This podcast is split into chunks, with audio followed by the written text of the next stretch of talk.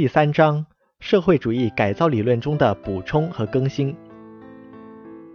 对资本主义工商业的社会主义改造过程中进行了补充。初级形式的国家资本主义是国家对私营工商业实行委托加工、计划订货、统购包销、经销代销等。高级形式的国家资本主义是个别企业的公私合营和全行业的公私合营。关于我国的国情进行了总结和整理。1949年以前，我们是半殖民地半封建社会。1949年到1956年，新民主主义社会是逐步过渡到社会主义社会的过渡性质的社会。1956年，社会主义基本制度初步确立，从此进入了社会主义初级阶段。对中国确立社会主义基本制度的重大意义的表述进行了更改。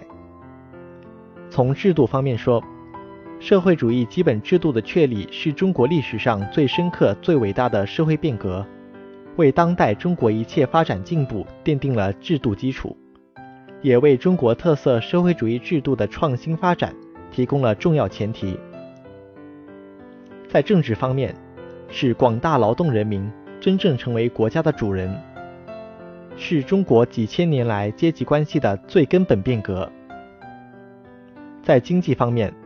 极大提高了工人阶级和广大劳动人民的积极性、创造性，极大促进了我国社会生产力的发展。从世界来看，始占世界人口1/4的东方大国进入了社会主义社会，这是世界社会主义发展史上又一个历史性的伟大胜利。在理论方面说，再次证明了马克思列宁主义的真理性，以其独特性的理论原则和经验总结，丰富和发展了科学社会主义理论。